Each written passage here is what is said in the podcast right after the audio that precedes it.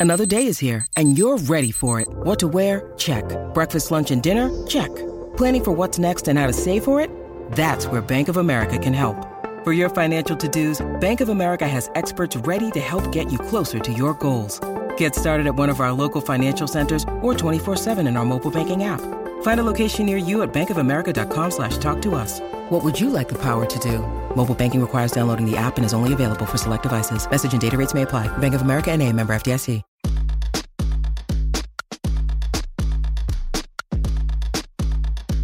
This is the true story of a New York City boy with big town hopes and small neighborhood dreams of becoming BFFs with the Real Housewives and other Bravo celebrities. Then, one day, that dream actually came true. Let me take you behind the velvet rope.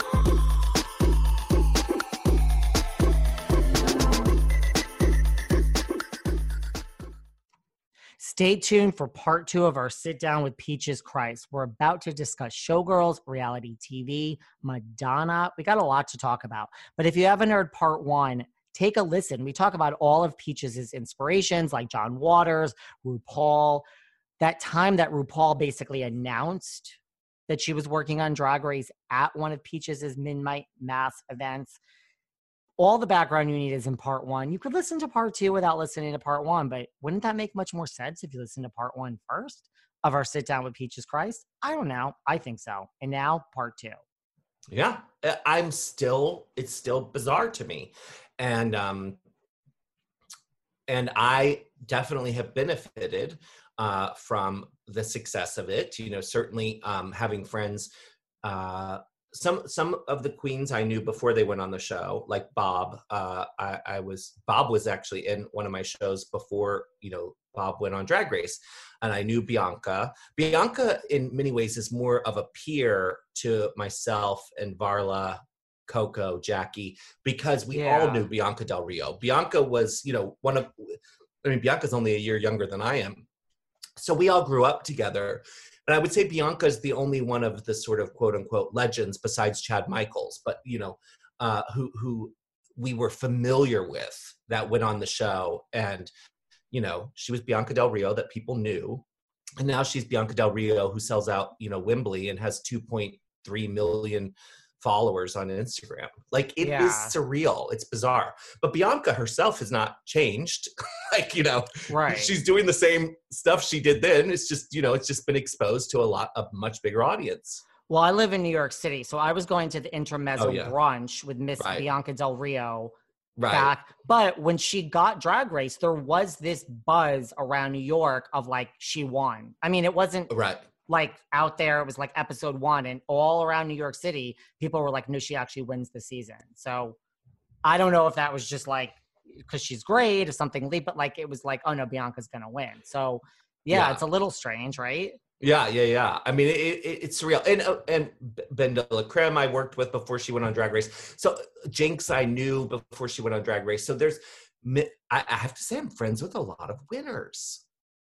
You, just you're just realizing that. this, right? Yeah, yeah, yeah. And we've had a lot of them on this show. We had Lady Bunny on, like so.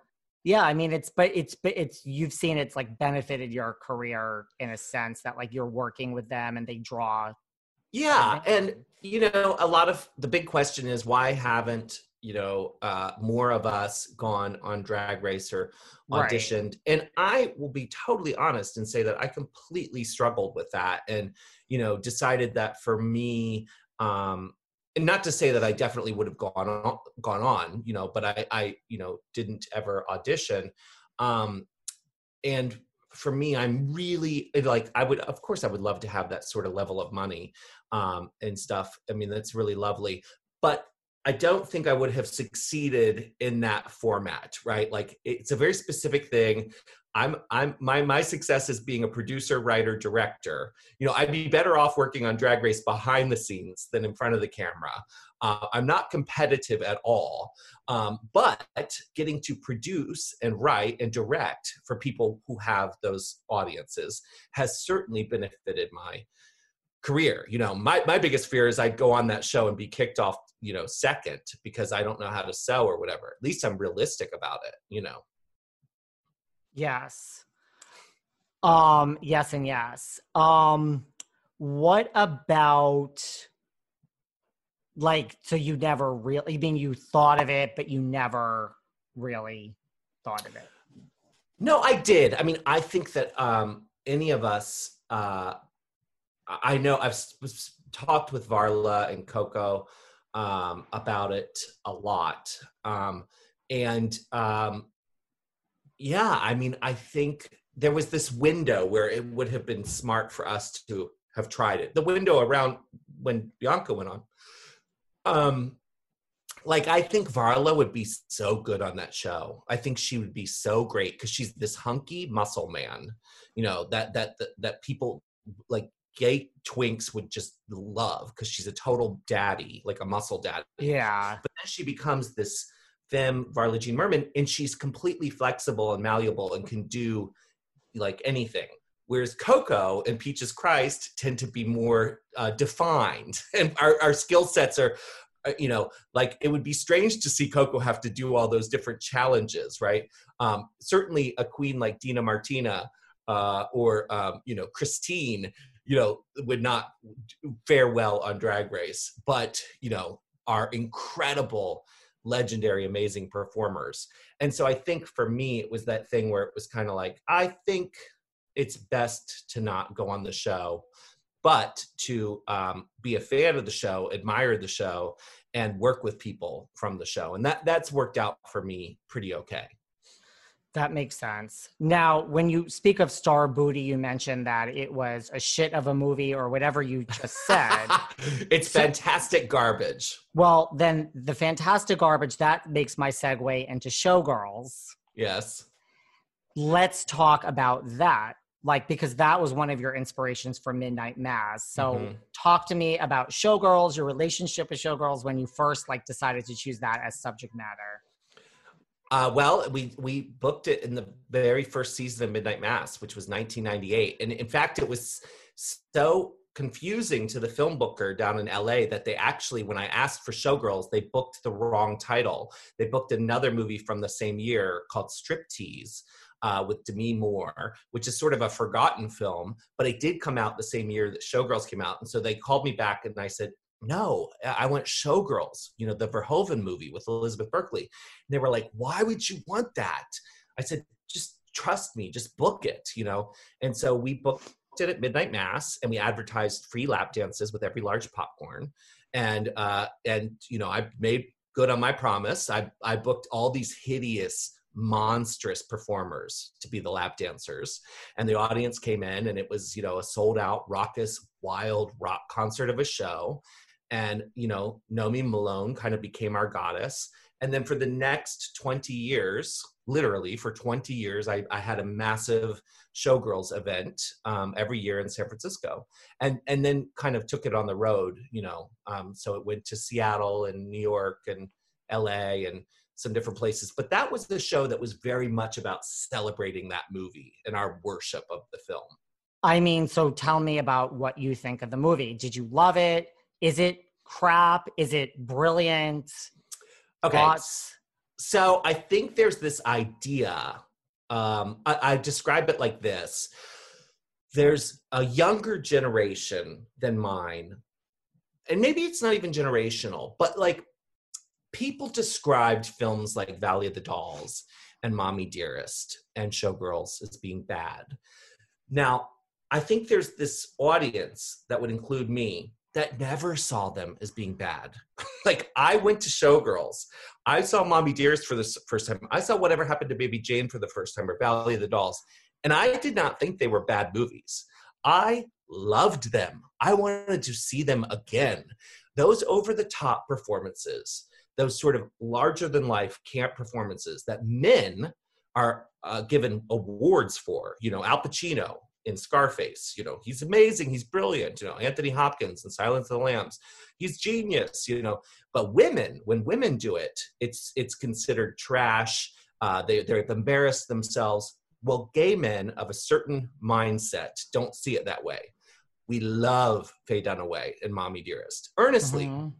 earnestly love her. It's not this cynical hate watching that you find with cult movies like The Room, where people go and watch The Room and they love to hate it. They love how bad it is. They love how awkward it is, you know. And I find that to be a bit cynical, you know. For, for me, I actually want to screen Showgirls for an audience of a thousand people at the Castro Theater who love Showgirls, and that's what it is. It really is. Um, now, is it bad in a conventional sense? Can we recognize what's awkward about it, what's over the top about it? Of course, but it doesn't matter to us. We still think it's fabulous, you know. We still think it's fabulous, but do you think like okay, do you think that when they were making the movie that they knew it was bad? I mean, I know that's a dumb No. question. Do you No, think I no. think I, mean, I, I'm lucky enough to have, uh, you know, I'm so obsessed with Showgirls that, like, you know, when I when I, I when I you know screened it over the years, I was able to ask different people from the movie to come. So I've I've like got gotten to meet you know members of the crew, like uh, the the lead makeup designer. And pick her brain. Um, also, Patrick Bristow, who plays Marty in the film, the dance instructor who yells "Thrust it, thrust it." Patrick, you know, uh, was in Showgirls and uh, is also in my film All About Evil. Uh, and Patrick is uh, uh, what's the word? He's just a really smart, generous, talented gay, gay performer. I mean, he was openly gay. He was on the Ellen sitcom, you know, in the in the '90s as an openly gay man before Ellen came out. You know, and Patrick will tell you that on the set of that movie, um, they all thought they were making kind of an earnest expose of the life of a showgirl. Um, but Verhoeven, when they would do a take, would would kind of humiliate them and tell them they weren't acting enough to make it bigger. And for that thrust it scene, Patrick says, you know, he was so beaten down that he eventually just you know got on his knees and was slamming the floor and screaming thrust it at her vagina almost as a fuck you to verhoeven. Like how big do you want it bitch? You know i, I can bake it big. And when he did that verhoeven was like excellent. Bravo you Wow. know so verhoeven and the script by joe eszterhas um, are responsible for this thing and it was elizabeth berkley who was crucified for it unfairly crucified destroyed humiliated uh, dragged through the uh, the the ringer on the movie. But no, I think I think Verhoeven is a brilliant filmmaker. I think he's super talented. Um, I think Joe Eszterhas is not a brilliant screenwriter. I think he's kind of a cheeseball and a misogynist. And I think that combination of this brilliant Dutch, you know, filmmaker making his version of a Hollywood movie, which worked so well in Basic Instinct and worked so well in you know Starship Troopers, it, it was the perfect combination you know with showgirls for it to kind of blow up into this fantastic disaster Yeah, because I mean, didn't they want it to be like, you know, like an expose on the life of a showgirl in Vegas, like yeah serious ish? and you know if you're really interested in this and actually even if you're not interested in it and, and you just like cinema uh, and, and and are interested in sort of how this all came to be there's this amazing documentary that i was lucky enough to be asked to be in and part of called you don't nomi and, which uh, I was going to bring up. Yeah, so let's okay talk yeah about so that. so it's uh it's it's it's really genius because i mean i have to tell you when i was asked to be in this film i thought okay uh, it's another project where a student's going to interview me and nothing's ever going to come from it you know um, which is like probably 80% of the things that you know i'm asked to do which is fine it's all part of the process you know most movies that are attempted i mean when a movie is finished and it gets out into the world it, you should applaud it no matter what because so much work has gone into getting it out there. But this filmmaker jeffrey he told me he was going to send me sound equipment and then call me on the phone. I was going to record my interview not on camera but on this this fancy sound equipment and then send it back to him fedex and that's how we did it and then he asked for footage. So i sent him uh, hard drives that he sent. No, no he actually flew to san francisco and met with my assistant and and he loaded up all this archival footage of peaches shows onto a hard drive. Okay. and then years later after honestly forgetting about it you know um, i get an email from him saying uh, it's premiering in tribeca and I'm like, what? How is it even a movie? You didn't even film us, you know? Uh, what are you talking about? Like this thing that I thought was your grad student is premiering at the Tribeca Film Festival, and it premiered there, and it got fantastic reviews, and then it's going on to have this huge uh, festival uh, tour. And what it is really is found footage. It's all the media clips, all the news clips of them talking about what their vision of Showgirls is and then you know what actually happened and how it was destroyed by the press destroyed by the critics. Elizabeth berkley was destroyed. And then how little by little people like myself uh, and other folks who really genuinely loved it have kind of given it this sort of second third fourth life. So what was the like what was not the point but like what did they want to try to show with you don't nomi? Like i think what they do and i, I love this is it goes from uh, a group of people basically in the first act saying, "Oh my God, this thing that's supposed to be this you know dramatic expose is a piece of shit," and that and they actually put that on the the thing. It's like this is a piece of shit, and they go through all the ways that people think it's a piece of shit. Um, Jeffrey brilliantly intercuts all of the films of Verhoeven to kind of show how Showgirls is similar to these other films, many of which are considered masterpieces. So then they go into the second act and talk about all the ways in which Showgirls is in fact a masterpiece. And we were we audiences were clueless. They didn't get that it was a masterpiece. And here's all the ways it was a masterpiece. By the third act, they've infused all these ideas and declare it a masterpiece of shit. And you know, that's kind of the the scope of how the movie works. And I think by the end, uh, I think the filmmaker and the the the story uh, is is just very compelling, and you know, it, and it nicely ends. Part of the ending is with Elizabeth, you know, uh, being at the Hollywood Forever Cemetery screening, where thousands of people showed up to see it, and you know, looking gorgeous. I mean, just looking like a million bucks. And decades later, this thing that was so painful for her, getting to you know introduce it and uh, and feel the love of the audience, you know.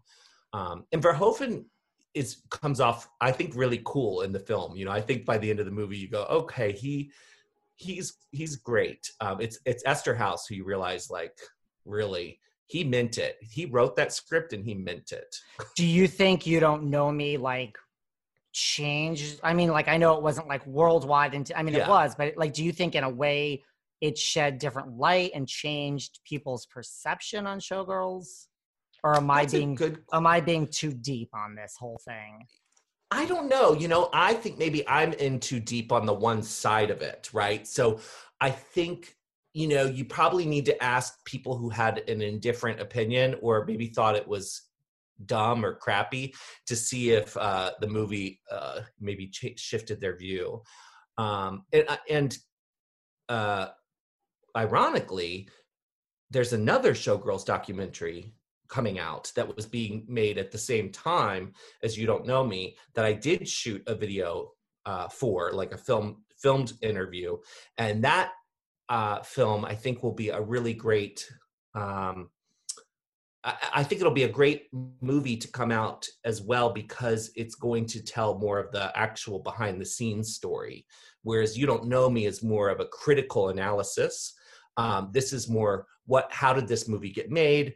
What was it like working on the sets? They've interviewed you know the stars of the movie. They've interviewed um, uh, Gina Gershon and Paul Verhoeven and you know Kyle MacLachlan and that movie's called Goddess. So oh wow. And yeah, when does that come that. out that comes out I don't know but it's the same director who did another movie I'm in called I Am Divine his name is Jeffrey Schwartz and he's done uh, a documentary called Vito for HBO, and he's a really brilliant filmmaker. And so I'm glad that he's making this movie Goddess, and I'm glad that you know the the, the saga of Showgirls will continue to kind of remain interesting and a mystery to people.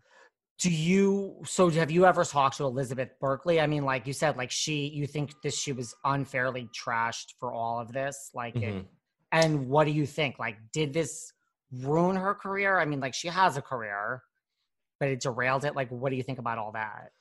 I think, again, I think uh, women are held to a different standard in Hollywood than men are. I think uh, Faye Dunaway and Elizabeth Berkley um, were um, unfairly sort of crucified for the lack of success of those films or for people thinking they went too far.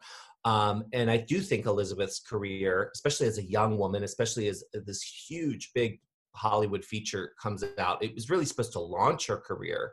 You know, as a Julia Roberts. You know, she went she went from being a sitcom actor to starring in a multi-million dollar Hollywood blockbuster that really should have made her, you know, an Angelina Jolie or something, you know, along those lines. And so she has not had that career, and I think it's unfair. Um, and I'm glad that she's still working. I mean, she was still, you know, great in First Wives Club, and um, you know, has done uh, a book for girls. Uh, you know, I think she, I think even that in some ways is is um, Elizabeth saying, "I'm not Nomi Malone."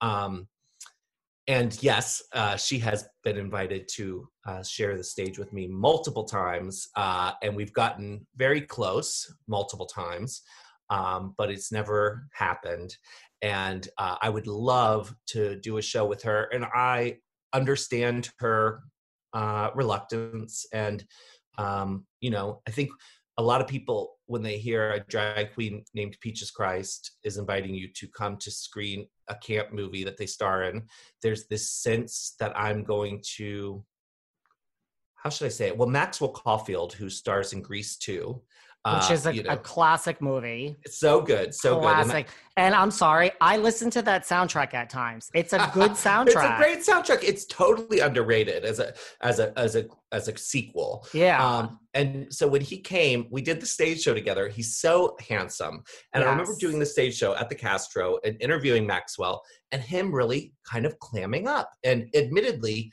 um, me needing to kind of end the interview um, earlier than I would have naturally because it, it, it wasn't flowing. And he and I got upstairs and he apologized profusely, you know, and he and I said, Well, what what you know, don't worry about it. You know, it's fine. It was wonderful. I don't think the audience, you know, but he and I knew that our chemistry was strange on stage and he kept apologizing. And I said, um, please, please, please don't. he goes, I'm going to tell you the truth. I'm from England. Drag queens are cunts. And I went out on that stage with my battle armor on, ready to be humiliated and you know torn to shreds by you. You know, here you are, this giant clown, and you. I sat down and you said the nicest things about me and put me on the pedestal and you know channeled all this love from the audience and he said i went blank i literally went blank because i was all prepared for a defense and so i think there's this sense that I'm going to, if you haven't been to one of my shows or you haven't, and you only know the basics, you've seen pictures of me online licking a bloody knife or, you know, whatever Peaches looks like. Um, they, they get on stage and I'm like literally a kid, you know, just saying, I love you so much. And let me ask you all these nerdy questions about the movie. And my job is to channel the love of the audience and to put them on a pedestal. Some people like Maxwell kind of, you know, uh, are what's the word you know thrown off by it. And my sense is if i were elizabeth berkley i might not know that my right. intentions are completely pure you know? That makes sense to me. Yeah. Especially when you've been ridiculed for this for so exactly. long. I mean it's like it's asking someone to we wouldn't do this normally. It's asking someone to come and celebrate the thing that caused them to have ptsd and that right. sounds dramatic, but like this is, of course, it caused her to have trauma, you know? What about like, is she, have you ever talked to her about like, like I mean, she's she's not in on the joke. Like I don't think she knew when she was making this that it wasn't a good movie. Yeah, no, she didn't, and uh, she did. You know, according and I've done a bunch of shows with Rena Riffel, who plays uh, Penny Hope in the movie, and you know, uh, I very much believe Rena and Patrick when they say that, um, you know, Verhoeven uh, was asking for this level of performance. You know, it's not limited to just Elizabeth. She just happens to be the the you know the hero of the film, the star. So it's mm-hmm. most most noticeable and ridiculous because you, you you don't think of her as a protagonist. Um, but they they all say that Elizabeth was doing exactly what the director was asking her to do. You know that that the first take was usually very natural you know and you know he would work them up into a frenzy. So it sucks for her. I mean it it is also why the movie is amazing and in you know is still screened to this day and has documentaries made about it and striptease is totally forgotten. So right. you know i don't you know what who knows you know do you think like i mean what are your thoughts on showgirls?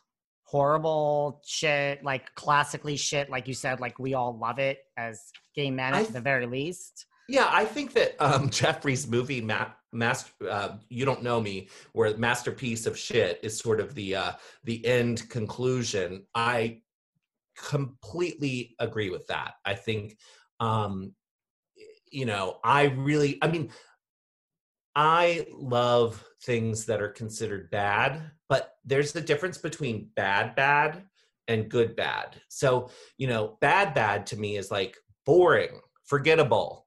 Like I- am in the movie theater and I'm distracted by the exit sign because I'm that bored. Like to me, that's unforgivable, you know? Um, whereas Showgirls, yeah, sure, it might be bad in some ways, but you never get bored watching it. And you know it's it's always exciting and fabulous. And yeah so uh it's hard for me to even really even just to call it bad. But again you know i also you know screen and do a, a show that uh, celebrates mommy dearest which is one of my favorite films that people think is terrible you know. Um yeah i love i love those movies. What other movies do you put because you're a movie guy, what other movies do you put in the like showgirls, mommy dearest category? Let's see. Um, well, there's a lot that are lesser known, you know, that that um, unfortunately, especially doing these big shows at the Castro Theater, where you know I do two shows in one day and it's 1,400 seats. You know, I have to sell so almost 3,000 seats uh, I have to do these more popular titles, you know, uh, in order to sell tickets. But I, I, sort of missed the days of Midnight Mass, mm-hmm. uh, where you know I was in a 400 seat theater and people came just because we were doing a show, not necessarily because of the title. And so I was right. able to screen, you know, movies like uh, Faster Pussycat Kill Kill or Beyond the Valley of the Dolls. I think Beyond the Valley of the Dolls is another movie that people might write off as being a bad movie, but I would actually argue that it's brilliant and amazing and uh, unlike anything you've seen. Um, so yeah, I, I, The Apple is another one. If you haven't seen The Apple, it's a mm. musical mm. uh, about Adam and Eve, but done done through a disco t- tale, and it's very much what people on the surface would call a bad movie, but I think it's fantastic. And you liked Grease too? Love Grease too. I love Grease too. You know, I think good. Yeah, it's really good. You know, and and again, another movie that people have written off as being bad. Uh, Teen Witch is another one. Teen Witch, you know, I've done a bunch at Midnight Mass. Um, which, yeah, it is bad in some ways. But why are we watching top that? You know, the rap number on you know the internet millions of times because we like it it entertained us you know what about one of my favorites xanadu well, I love Xanadu, and I've done Xanadu at Midnight Mass. Um, that's one of the shows we did Drag Queen Roller Derby for. uh, but we also had a whole pre-show, you know, uh, celebrating the music for the movie. And then um, a musical artist who I love, Jer Bear Jones, sang her song Xanadude, which is about gay gay men loving Xanadu. so you're a Xanadude. That's what you are. I am. And I mean, talk about the music. Like, I still listen to that and I still listen to Grease 2 soundtrack all the time. So good. What about, I mean, do you watch reality TV at all? Not as much as I used to. You know, we, we've got, we cut the cord on cable a while ago. Um, so I tend to be um, unintentionally i think with less uh, what's the word scrolling you know um, my my tv viewing has become much more intentional not by design kind of by accident. And i feel like i got into k-holes of reality tv more when i had cable and was flipping channels whereas now i i just haven't caught up with it I mean, because it is to me the same concept, you know, especially like Housewives is a big thing. That's like my thing. But you get into even worse, like 90 Day Fiance, Love is Blind, Love After Lockup. You don't even need to watch these to understand. I could say Love After well, Lockup. I, you know what that I is. will tell you, David, that I overheard. This is how tragic I am. I overheard some friends who admittedly have the trashiest taste. I mean, they they love garbage like they intentionally eat it olive garden or whatever um and they love um all the housewives shows and they love all the you know and they were talking about 90 day fiance in such a way that i had to go home and watch some of it just just to see it just to believe it and i I will say that I went down another K hole of like I could, you know, once I'm in one of those se- seasons, I need to see it all the way through. So Yes, I have like, seen Housewives is one thing, but when you get to like 90 Day Fiance and Love, it's the same concept. It's so bad that right. you just can't look away.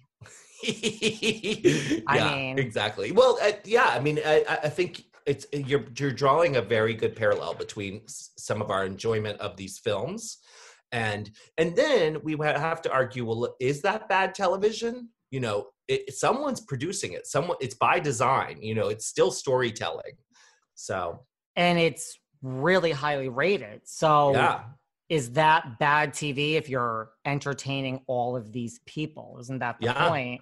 No matter how bad it is I think it's exploitation. And I think that, you know, a lot of what I like is exploitation. I mean, you know, classically the word exploitation right. when it when it comes to like film and stuff would be inclusive of a movie like Showgirls uh, or even Mommy Dearest, which is about child abuse for entertainment.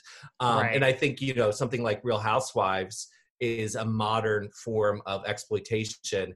And maybe there's a deliciousness in seeing these sort of rich Karens, you know, have drama and fight and you know we get to root for them and you know have our villains and you know it's a, it's a new kind of exploitation. Because it is exploitation because the thing is you get a salary for the first year it's not even that much money. I mean if you mm-hmm. factor in hair and makeup it costs you money. And your second year salary is maybe you break even and like maybe the third year is when you see a little bit but you could be fired at any time. So ah, there's no. Oh yeah, no. These casts change all the time. So there's a lot of people that last one season and you just didn't make it. Then there's wow. other people, you know, three to four years, but it doesn't matter. After four years, you're fired, and then even like nine or ten years. So it's like it's exploitation in the sense that you're being paid to cause drama and have it spill over on social media and really double down on social media and then when we're done with you we're done. And you go from right. however many hundred thousand dollars a year to zero and good luck. And i don't know you're not going to go work at bloomingdale's makeup counter when you're well known from a tv show. I don't know what you do right after. right. So to me it's exploitation in the same sense. Yeah yeah. I mean all of that stuff is designed you know i mean it's kind of like drag race to sort of circle back. Like there are girls who have gone on that show and been able to launch massive careers but of course they don't get whatever they get paid to do drag race is negligible you uh, know nothing it's nothing, nothing yeah. right so it's it's it's way less than they'd make if they didn't go on the show for those few months. But we all know that by going on the show you have the opportunity to make so much money afterwards through the visibility you then have but that that's not what happens for everyone right? There are girls who you know have literally retired from drag after going on that show in ways they may not have you know, had they not gone on the show. So it's yeah, you know, it's still it's still a a, a crapshoot. Do you think that you have to go on Drag Race now, like as an up and coming baby drag, to make it? Well, I would say that it certainly helps, and uh, that my advice to young drag queens aspiring to do drag in a post drag race world is do not set your sights on getting on drag race because the odds are not in your favor no matter how talented you are. There you know there are only so many people that will get on every year. And and the uh, tide you know with with drag this sort of uh, oversaturation or, or, maybe I shouldn't say that, but yes, I think there is a sort of an over. There's a, a, bit of fatigue. I'm a massive drag race fan, and even I can't keep up. You know, like I can't watch, you know, the UK season and the Dutch season and the Thailand and you know now Canada and uh, and the All Stars here and you know it's so much that like just focus on making a fantastic career for yourself and if drag race ends up being part of that great but if not you know that that you have something to fall back on because i mean the likelihood of people getting on drag race now is is very low Yeah. Three things before we wrap up, just Mhm. things that I'm. So, in addition, you also, which did the amazing Purple Rain, and Apollonia was there. yeah that was so um, i mean Prince is a. I- I, I yeah. love Prince. So, and I Me mean, uh, that's a movie. Like, is that so bad? It's good because to me, that's just good.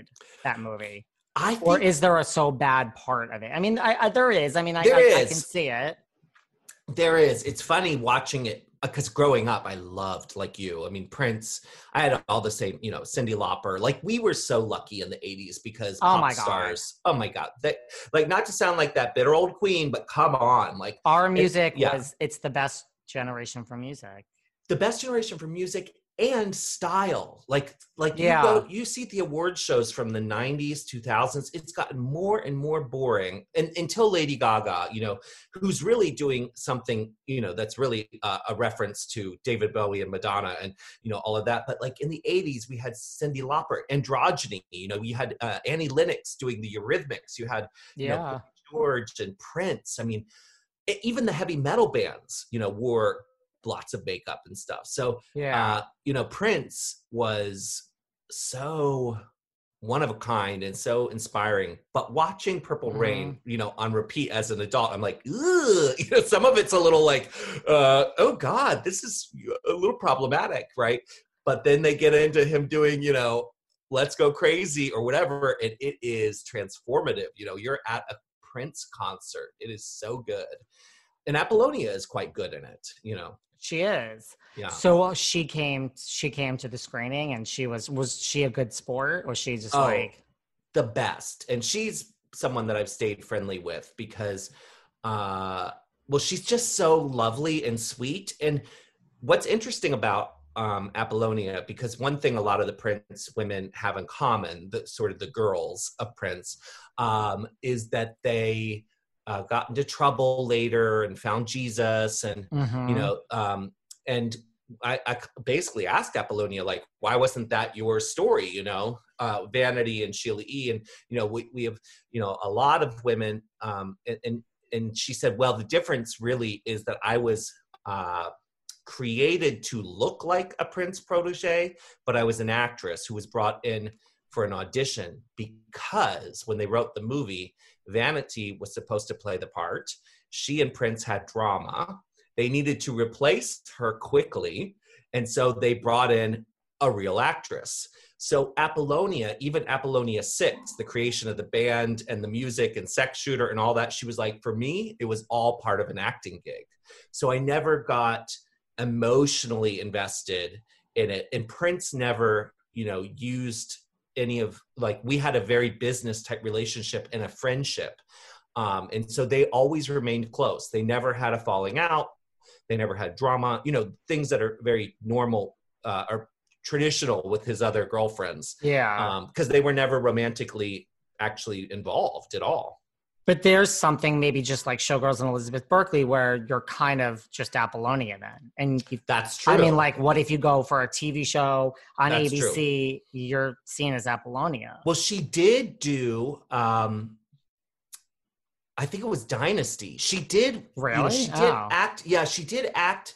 Um, and and it was as uh, her full name, Apollonia Kotero. yeah. and um and so she did these bits but what she said which i think uh, is interesting and I've, I've met other hollywood folks who maybe didn't go through um, as much drama is that she willingly uh, left the industry and was interested in leaving and she married well you know she she married a producer uh she you know and and like she has a beautiful home in hawaii and she you know was able to kind of disappear and and actually uh, focus on her just i think happiness and so yeah. when you meet her she's like uh as someone uh, you know a lot of hollywood people uh, you know that there's a certain damage that can you know come along with show business i'll say that apollonia doesn't carry that baggage she's very That's normal good. yeah That's good. And, you know, I think there's a misperception like people think if you're in a movie or on a TV show that you're filthy rich, marrying a big producer is a better way to go if you want yeah a financial statement. Yes, Yes. there's there's Taylor Swift and there's Lady Gaga and there are exceptions like, you know, Jennifer Lopez, but yeah that's not the average working person that goes from TV show to TV show. right So I get it. What about your take on when you did the behind the scenes for Midnight Mass and you did the kind of like truth or dare Madonna? Oh yes I forgot Uh, what you called that. spin the bottle yes, yeah. spin the bottle. It was like your dragumentary where you kind of did the behind the scenes for the Midnight Mass and it was based on Madonna's Truth or Dare. Yeah. Yeah, that was a film that was made for uh, our stage show uh, when we did uh, Sing Along Truth or Dare, which we did uh, a bunch of times. And so that film played as part of the, the event. And so we put it on YouTube uh, so long ago that it was when YouTube only supported 10 minute videos. So we had to put it in chunks, you know, um, because, you know, it was like YouTube was brand new. So yes, that is very dated. Uh, it, it- it's very of that time. You know, there's like um, um, an Osama bin Laden reference and you know some other stuff in there. Well, that's the thing. Speaking of Prince and Madonna, I mean, Prince, you could take it worse. You could do like Under the Cherry Moon or Graffiti Bridge. right, that's true. And Madonna, I mean, who's that girl in Shanghai Surprise? And the best of all, body of evidence. Body of Evidence. Yes. which has to be seen to be believed in ter- terms of its badness. And I actually think it's it's it's bad enough that it's enjoyable. Um, but Truth or Dare for me is uh, brilliant, uh, Brilliant. like genius film of an artist at work, completely manipu- manipulated and completely produced, but so well done. And you know, as a as a, a queer man of a certain age, uh, I want to wring the necks of young queers when they don't understand uh, the power of Madonna and say to them, this is a woman who, at the height of her career, you know, when AIDS was ravaging the world and homophobia was at its height, you know, and people hated gays and they especially hated flamboyant gays and they really didn't want anything to do with gay men of color. She not only put them on stage with her, but she took them on talk shows, she put them in commercials, she brought, you know, flamboyant, uh, gay men of color to the forefront of a pop movement. And for that, you know, I think she deserves all trophies and prizes. Now, is she flawless? Of course not. She's ridiculous right now. Um, but but she's still a goddess and deserves our respect. do you think, like, do you still follow her on social media these days? Yes. Like, do you think Madonna has lost her mind? Yes. And, uh, you know, I think that there's this sort of level of celebrity that one reaches where you kind of leave the planet in a way and you're Mhm. living on this other planet. And I think she's been living on planet Madonna for so long. You know, I mean, to her credit, she had this vision of becoming Madonna, the Madonna we all know and love, and she became that Madonna. And then I think being that Madonna now for decades uh, is bound to warp your, you know, ability to stay in touch with with normal people and clearly she's out of touch. And i think you know i love oprah winfrey. I grew up watching oprah winfrey. Being from maryland you know oprah was a, a hometown hero. She was you know and oprah built a career on being relatable you know uh, and now she lives on planet oprah. I think it just it just happens you know where people it's impossible for them to stay in touch. So poor madonna just has no idea you know how she's coming off. And I actually, you know, still love her. And I went to the Madame X tour with my partner and I, I really enjoyed it. Um, but I'll say that her inability to see herself, to be self aware, is her biggest crutch. And I think that she doesn't. What's sad to me is I still see so much of what she does and says is coming from a place of insecurity. And, and, you, and she's Madonna you know, it's like you're Madonna. You could just relax and have fun and be fierce. You don't have to like everything is so calculated and overanalyzed.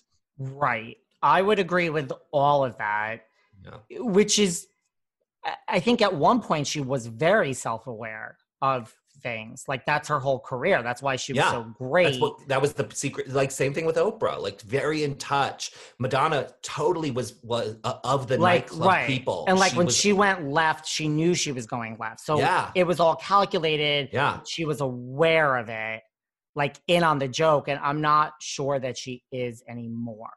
No, and I cannot wait to see this biographical movie that she's making of herself. It's going to be interesting. And I, I, agree with you. I liked Madame X as a show more yeah. than I ever thought I would. I Me didn't too. think I would. But also, then it's also interesting because she has always been kind of self aware, but never with the acting. Like, she never realized being a good actress or not, like, what goes through your mind when you read like body of evidence or like a Shanghai surprise and you're like, this is it. I'm serious now. Like, how I don't know. I mean, I've always wondered that. I mean, same thing with Elizabeth Berkley. Like, I don't know how you read a script and not realize or maybe someone like Elizabeth Berkley just says, uh, ka-ching, ka-ching, I don't give a Yeah, fuck. I think with Elizabeth, she was so young. I forget how, what, age, oh, she was very young, coming off the Saved by the Bell show. And probably when agents and managers realized the same duo that brought us Basic Instinct were making a new movie, like no one gave a shit about the script, right? It was like, who cares? You know, just sign on the dotted line. Um, whereas with Madonna, it's more baffling because she was already a pop star. She did have everything to lose and she clearly wanted to be a movie star so badly that she kept showing up over and over again.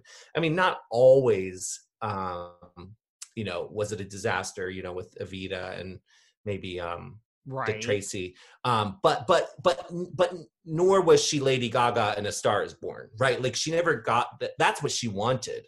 You right. know, that's probably why Lady Gaga drives her nuts. You know, it's like not only can Lady Gaga sing, really well. She also can act, and now she's won an Emmy. You know that like Madonna would would murder Lady Gaga if she could.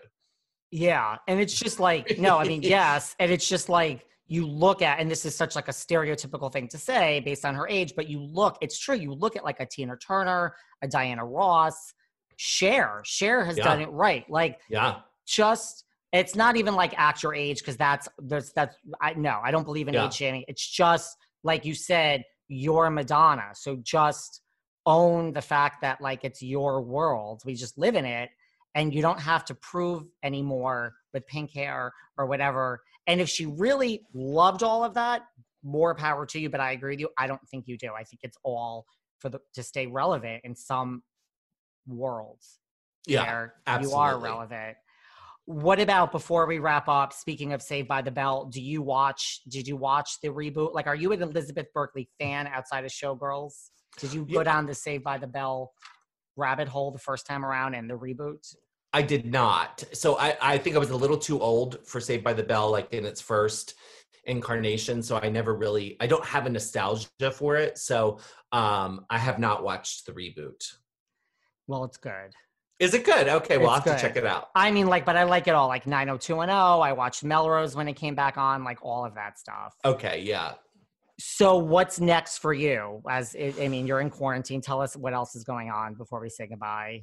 Sure. Uh, so, one of the things we're doing to keep uh, Peaches Christ Productions afloat, uh, since we can't be on stage, is we're pulling out old shows um, from the archives and doing live streams of them where myself and the the stars will will host a live stream presentation of the show and do an audience q&a so this coming weekend bianca del rio and i will do our whatever happened at bianca del rio show um, so I'm looking forward to that. Um, and actually, Bianca's texting me as we're talking right now. So it's funny. I'm uh, getting these text messages flashing up on the screen. Um, and I'm, I'm looking forward to it because I think there some shows, actually, speaking of Madonna, what we're going to yes. talk about as part of the live stream is when Bianca and I did this show as part of the Feud premiere in Los Angeles.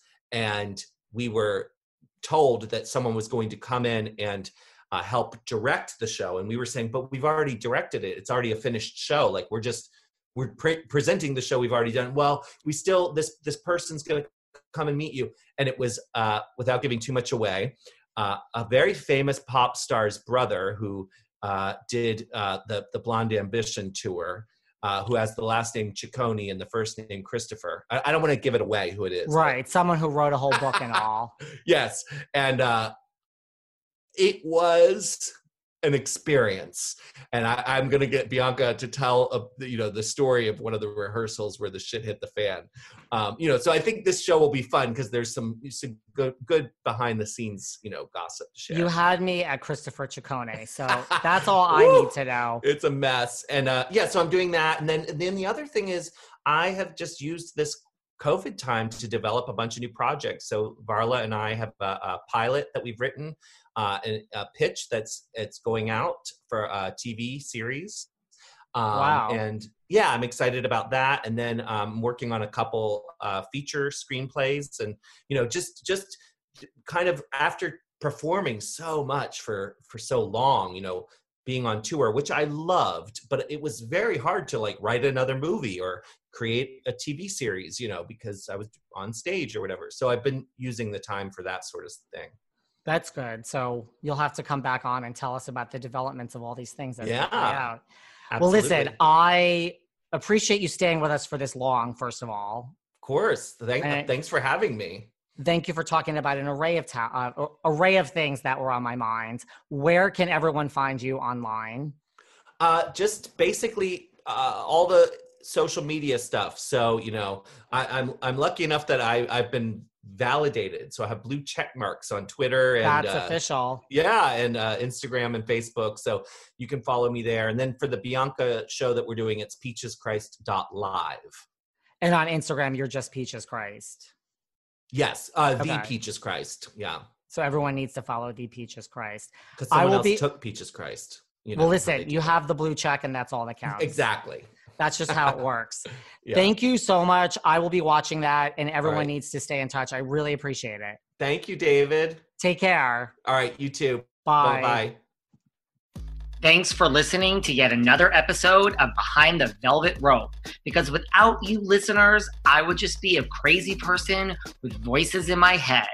And if you like what you hear, subscribe, subscribe, subscribe on Apple Podcasts under Behind the Velvet Rope. And when you're done subscribing, feel free to leave a five star write up review because the write up reviews actually count. We read each and every one of them, we post the best ones, and the reviews really help our shows keep going. And we really appreciate everything you guys say, especially the positive ones. And if you want to find us online, we're at Behind Velvet Rope on Instagram. We are at David Yontef on Instagram. We're behind the Velvet Rope on Apple Podcasts. Or head on over to Patreon because you know what? There are just some things we can't talk about here. So for our bonus episodes, go to Patreon and type in Behind the Velvet Rope. And if you still aren't sick of me and you want more David, go to Cameo and book me on Cameo. And you can ask me anything there. I'll answer whatever you want. And I have a bargain basement price of $10. Thank you guys. See you soon.